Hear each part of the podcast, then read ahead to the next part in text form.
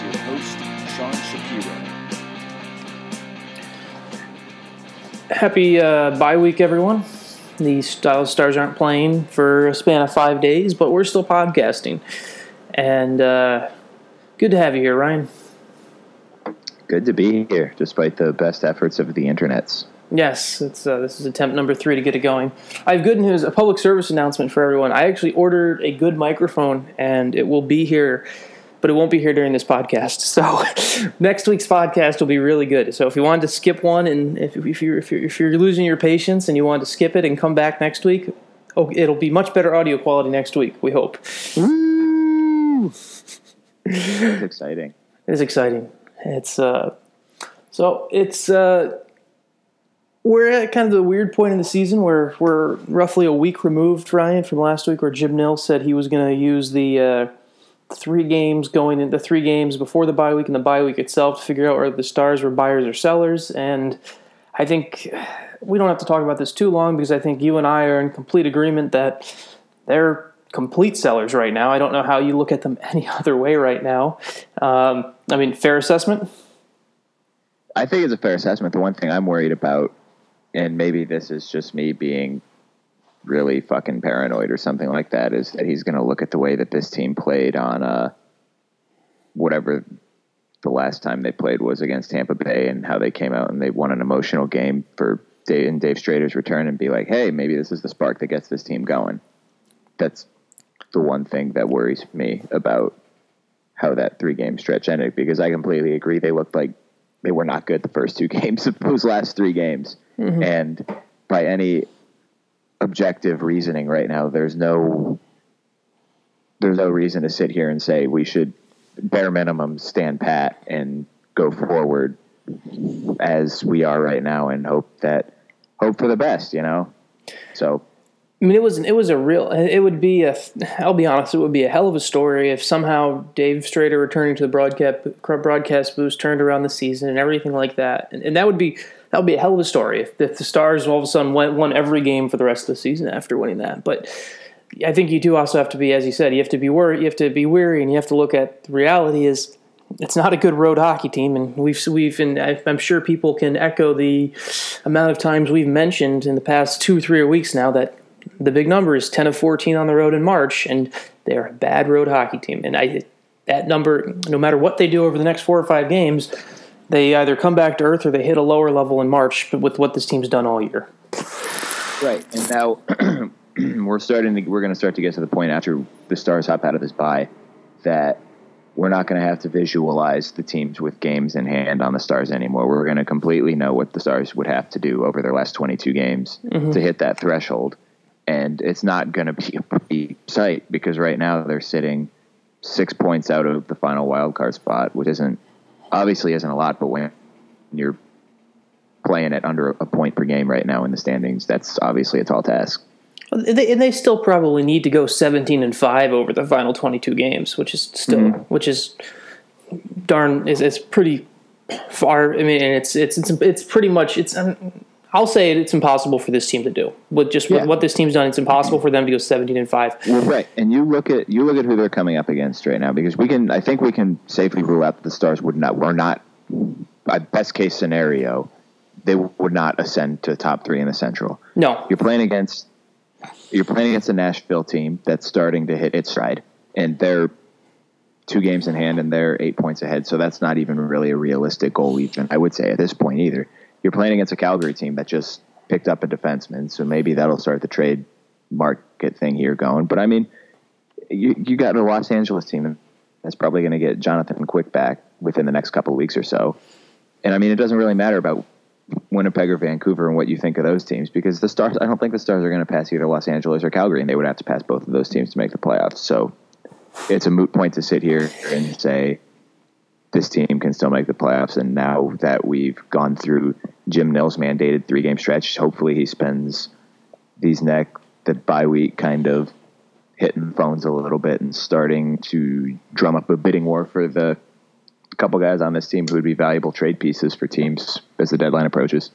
And there's no, uh, and I, I, asked this question um, so I could get an. There's no roster freeze or anything like that during the bye. So theoretically, it's we're in the middle of the bye. Just because you're in the middle of the bye, that doesn't mean you couldn't make a trade. Now, it'd be kind of funny if you were to make a trade, if you were to trade a player who had taken his bye week vacation to go to Cabo or something like that, and to call a guy two days into his trip into Cabo and say, "Hey, by the way, you're headed to uh, pack your bags. You're headed to Winnipeg or something like that." Now that would be kind of funny. But there is no there's no roster freeze or anything during the bye week. So there's nothing stopping the Stars from being active right now, um, other than maybe I mean they're they're just looking at for them. There's so if if another team was to come in and say if another team was to come in and really wants to get a deal done and they're playing tomorrow Wednesday, they could push a deal and get a deal done today. It's not like there's a roster freeze during the bye week, so that's something just to.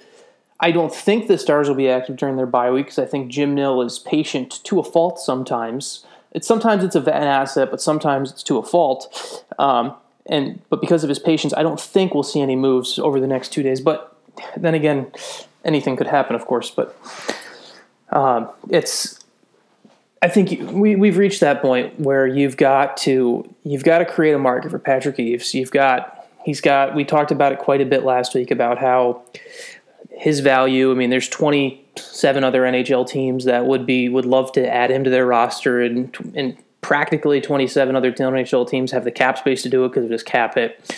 And then you also take a look at there's also you try and look and build and you try and look and you try and you can build other things. You could try and move obviously the big UFAs to move are Patrick Sharp and Patrick Eaves, but the Stars could also take a look at what do they think of the overall scope of this roster, and you could look at guys who aren't UFAs. You could look at a Dan Hamhuis. Do you want him to be part of the team next year? Maybe you do, maybe you don't. You can look at a guy.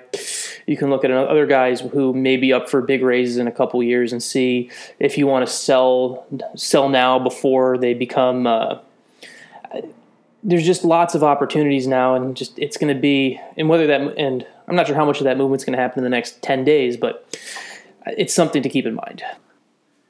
Yeah, it is, and it's we're kind of at a point where I think you just kind of got to rip the band-aid off with this team. You can't really uh, not ease into it, but you just kind of got to.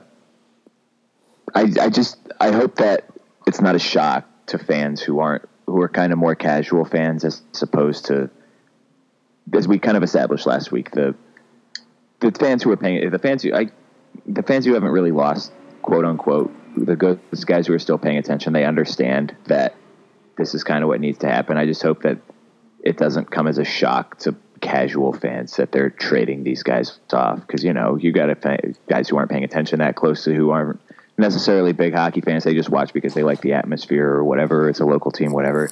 And you sit there and you trade Patrick Eaves. Oh, he's your leading goal scorer. Why did you just do that?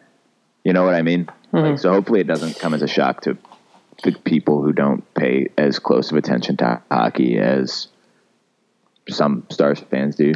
I, and I think it's, it's the other thing that people need to just be cognizant of and be aware that it could happen is just because a guy, anyone, I get the feeling, I get the feeling that really on this roster, there's not really many untouchables right now, just based off mm.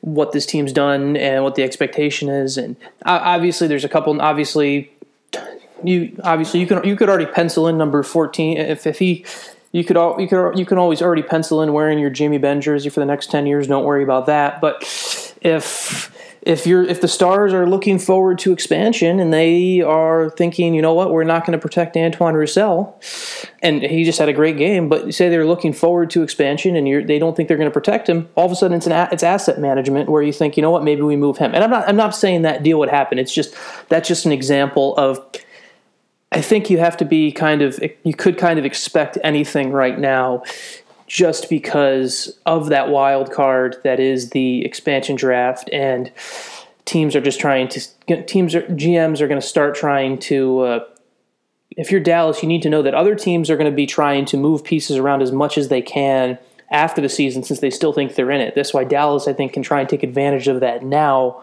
before the trade deadline when them and Colorado and Arizona are really the only three teams that are trying to manage assets to best setup for the offseason. Because Arizona's doing it. I mean, I know it's Arizona has just been loading up on picks, and, and that's what they did with the Calgary trade. And they, uh, and I think every trade so far, I feel like, has involved Arizona somehow.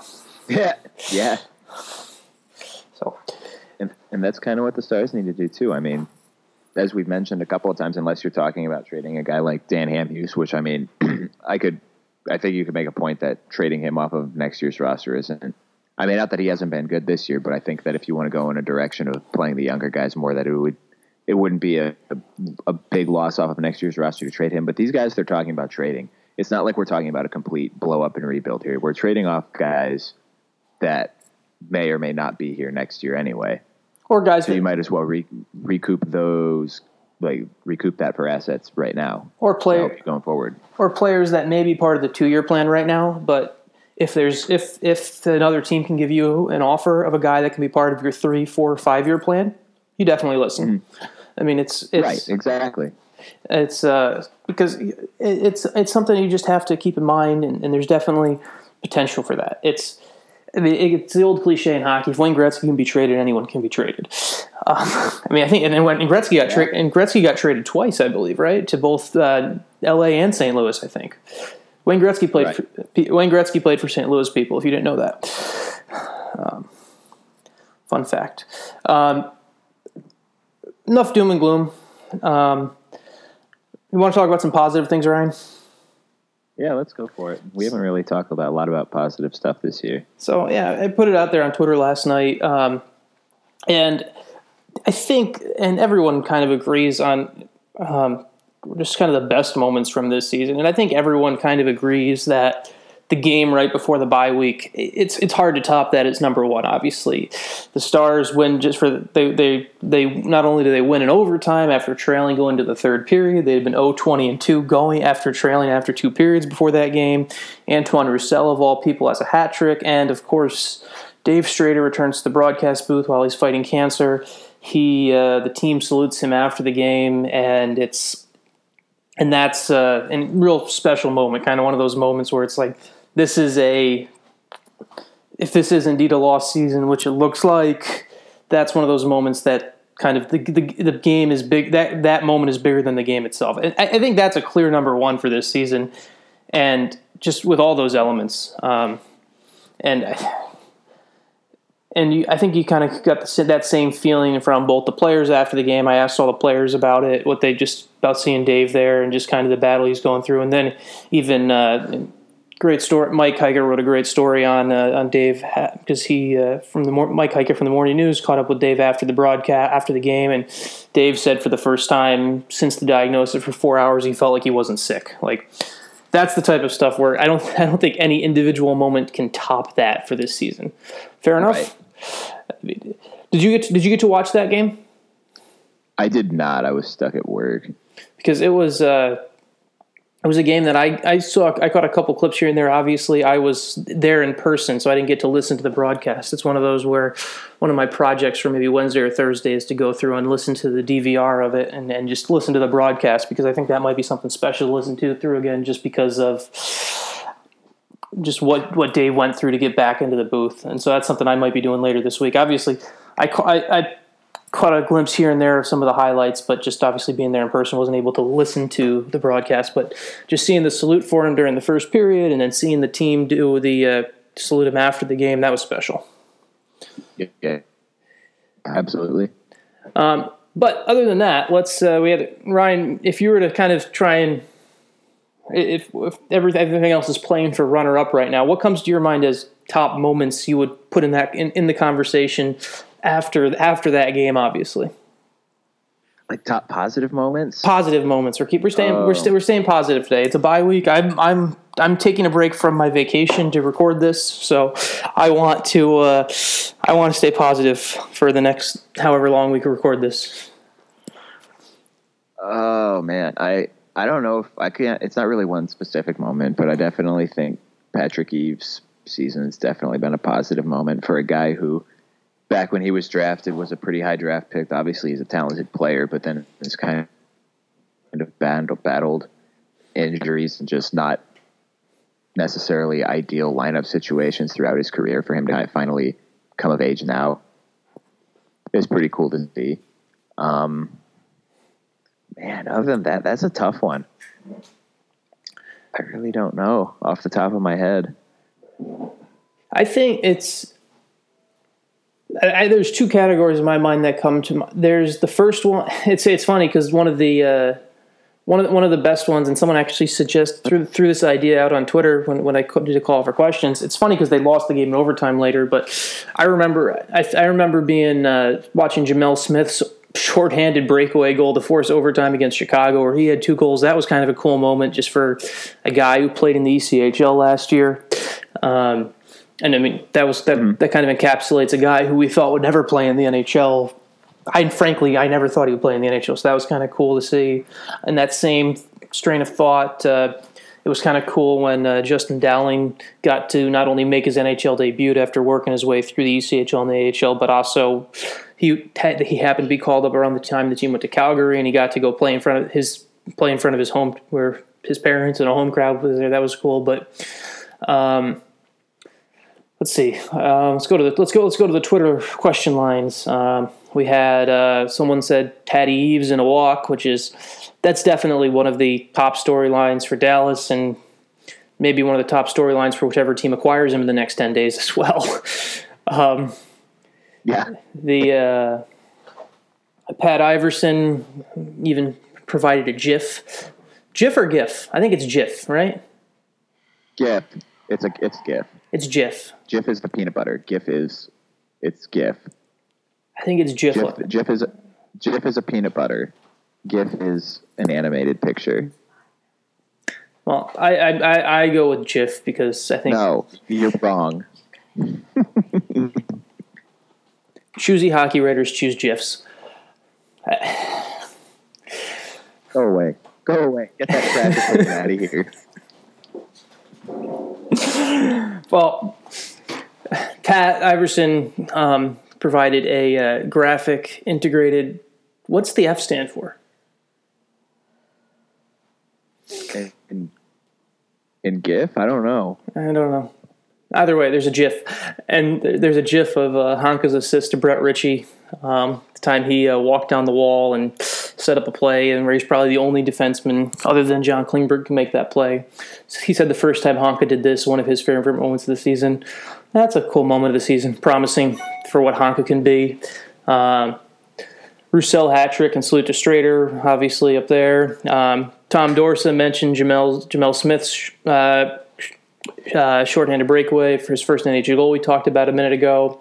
Uh, the Roussel hat trick, uh, the Oleksiak goal for St. Louis. You remember that goal? Oh, uh, yes, I do remember that goal. That was the goal where maybe Oleksiak for a moment, and there's other moments where he looked like the first round pick again. Yeah. I mean, it was. Uh, Oleksiak's season has been an interesting one because he's been uh, there's been times where he looks really good and there's been times where he looks really bad. Obviously, he's had the injury as well. Um, the uh,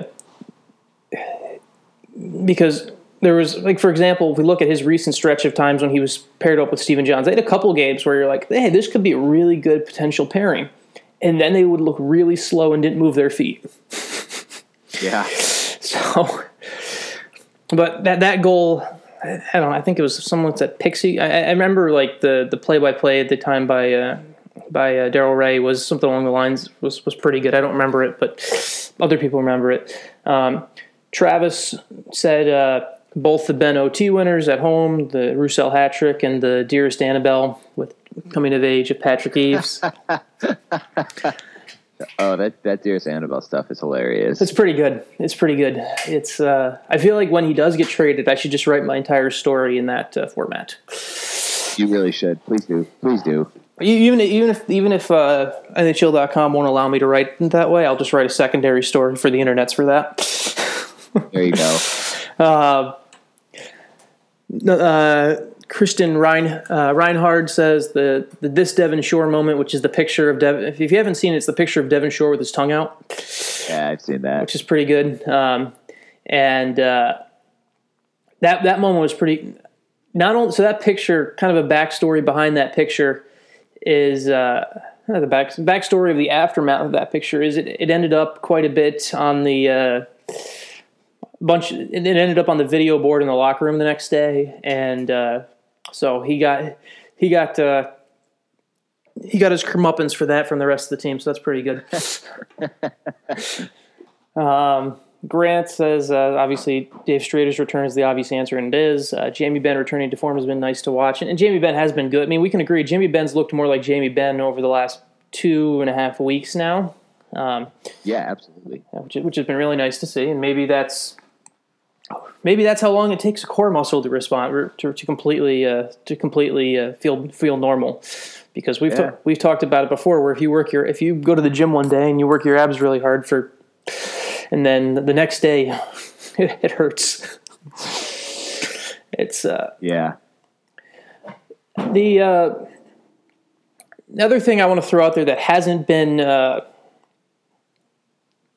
don't even. It's not really. It's, it's not necessarily a positive moment, but I think it, it, one thing I want to throw out there that I think is kind of a is a good thing is the amount of people that seem to, and this is a negative and a positive at the same time. The amount of people. This is a, sorry. This is a positive about a negative because I said I wanted to avoid negative things, but well, I'll spin it to a positive. I like the I, I like the amount of attention the team has gotten for a team that's been bad. Um, I, I, I like the amount of people that have been that have complained to me, complained to Mike Heika, complained to Mark Stepneski, who have complained, who have complained about the team's success. People have been upset about it. I think that actually says a lot that there are fans that want to that that care about what this team does. I think it'd be much worse if they were bad and everyone tuned out. So you know what I want to give people. I think that's a good moment, good observation to give people credit for actually because a lot of bad teams, you don't have people complaining. You just have people completely tuning out. Right. No, for sure. And according, I mean, I get announced attendance is different than actual attendance, but mm-hmm. announced attendance through all of Dallas's home games this year is at 98.3% capacity. So for a team that's pretty awful, that's not too bad. Yeah, so there, and, and so I think it's the same reason I think there's promising where there's promise that if this team is to turn it around next to to to pull the right levers and switches and find the right things that uh, find the right fit for next season, whether it's in coaching or making that trade for the defense or, or whatever it is, um, I think there'll be definitely be some good interest and some still some excitement about the team. Um, one last thing I want to uh, just throw out there and discuss before we go. Um, if you're at where the Dallas Stars are now, right, right now, Ryan, and you've got some potential trades coming, you got potential trades coming through. Um, you have potential trades coming. You have obviously Adam Cracknell getting hurt uh, hurts your your forward depth, so you still might have to call somebody up either way. But we're at a point where the Texas Stars are actually playing well again, and they they lost to San Jose last night, but they're looking like they might be a playoff team. The trade for Justin Peters was actually a very good trade for Dallas because all of a sudden the Texas Stars have a good AHL goalie. They're winning games. They're right in the playoff hunt. Is it better to give to have guys play out the stretch in the NHL, or is it better to have a team to have your AHL team make the playoffs and and try and get and, and play some extra playoff games? I'd say finish in the NHL because as nice as it would be to see the Texas Stars in the playoffs, the ultimate goal of that team is just a development league. And if they win, that's nice, but that's not the ultimate purpose. And I know that's kind of shitty to say, but but I mean, obviously, if your AHL team is doing well, then that's good because you have good players down there.